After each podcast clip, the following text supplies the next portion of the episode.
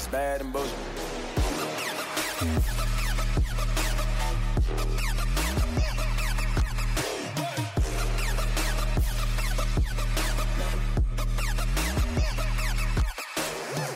Welcome to the Bad and Bitchy podcast. I'm Erin.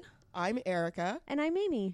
And guys, this is our official launch of our patron-only pods. Wow. Tell me more. Yes. So our patron-only podcasts are podcasts that only our patrons will access. You lucky, lucky bastards. They're pretty good pods. I listened to one the other day and I was like, oh. You got exclusive access. I know. So these patron-only pods are with very special guests, and they will continue throughout the Bad and Bitchy lifetime. And to become a patron, visit patreon.com/badandbitchy. Sign up to become a $5 patron, and you'll get access. Minimum $5. It's basically a latte. Or a fancy like Americano drink like I drink sometimes. Or the macarons I'm addicted to. Mm. Mm. Yes. Yes. So our first patron-only podcast is with the Attorney General for Ontario, the MPP, the Member of Provincial Parliament for Ottawa Centre, Yasir Naqvi. Man, we've made it big time. Beep, we made it. So I thought this was a really interesting discussion. We talked about reproductive rights in Ontario. Specifically, we talked to him about the bubble law around abortion clinics in Ontario, and he was very knowledgeable, very forthcoming with providing us with details about the nuances of the law, which I wasn't familiar with. Mm-hmm. I don't know about how you guys felt. Like, I thought he was willing to answer any questions and any specificities that we needed clarification on. I'll tell you my takeaway. Well, I had a couple, but one of my takeaways was he actually provided more context around the federal government, basically saying that you have to respect reproductive rights to get funding for your student programs. And I thought that was when he provided that context, I was like, oh, so that's why. Oh. Right, for Canada Summer Jobs. Yes, for Canada Summer Jobs program. Yeah. Good, because I was like, am I off on this? No. And yeah, so we touched on a couple different angles. And I mean, I was curious to know what they were doing to expand people's access to reproductive health and abortion access specifically. I don't think I got a satisfactory answer. I think there's definitely more that the province can do. I don't think there's enough work being done in like more rural and remote areas to get access meaningfully to people.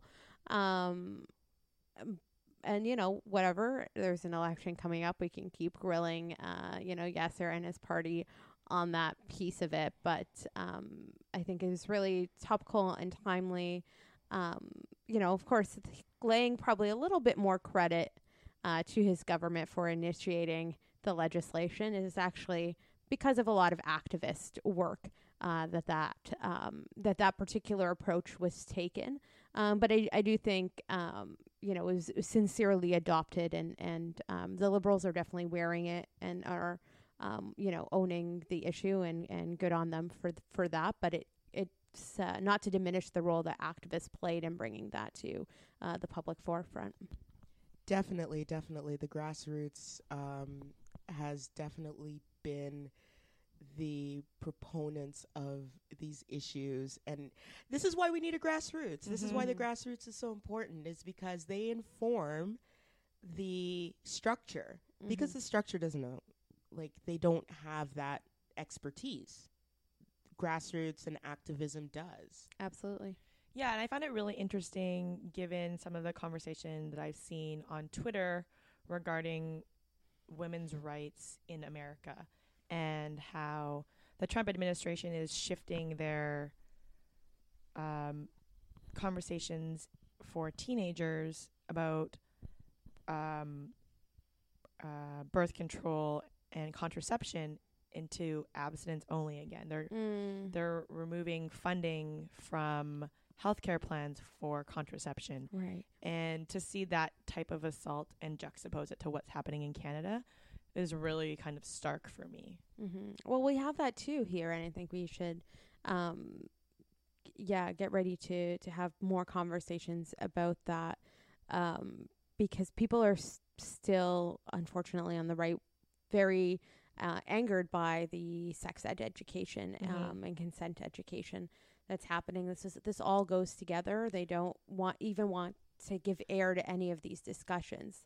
I think that should alarm everyone. Yeah, and that's really interesting because, like, part of their argument is that it's not the school's responsibility to speak to children about sex and, you know, sexual activity.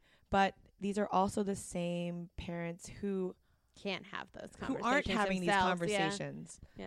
So someone's got to do it. Yeah. Right. And it's not about sex. It's about health and like, you know, looking out for one another and like so many things that we should all be promoting. I was 10 and my mom, honestly, well, she's a nurse. So there you go. So I was 10 years old. You're one of the fortunate few. Yeah. I was 10 years old and I rolled into that sex ed class already knowing shit. Bitches. I can't even. I never had the scene that happens in the movie with the condom and the banana though. Oh, I went to Catholic school, so you can imagine. So you're waiting till marriage. I still haven't seen a condom, you know. I still haven't seen a banana.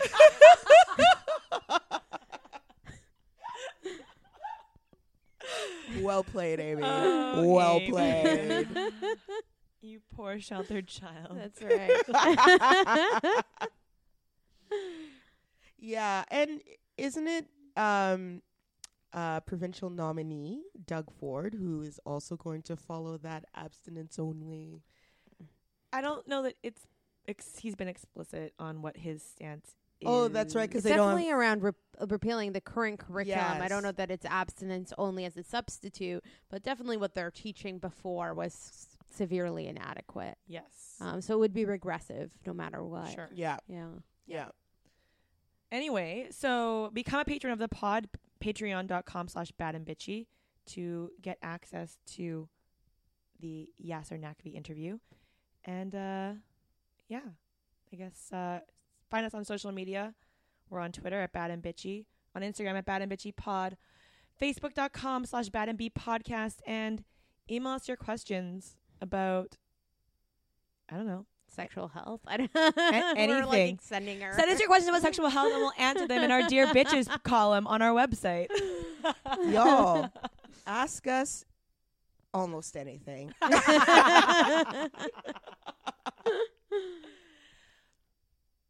Ready? Are you guys ready? Are you ready? Yeah. Bye. Bye. Bad and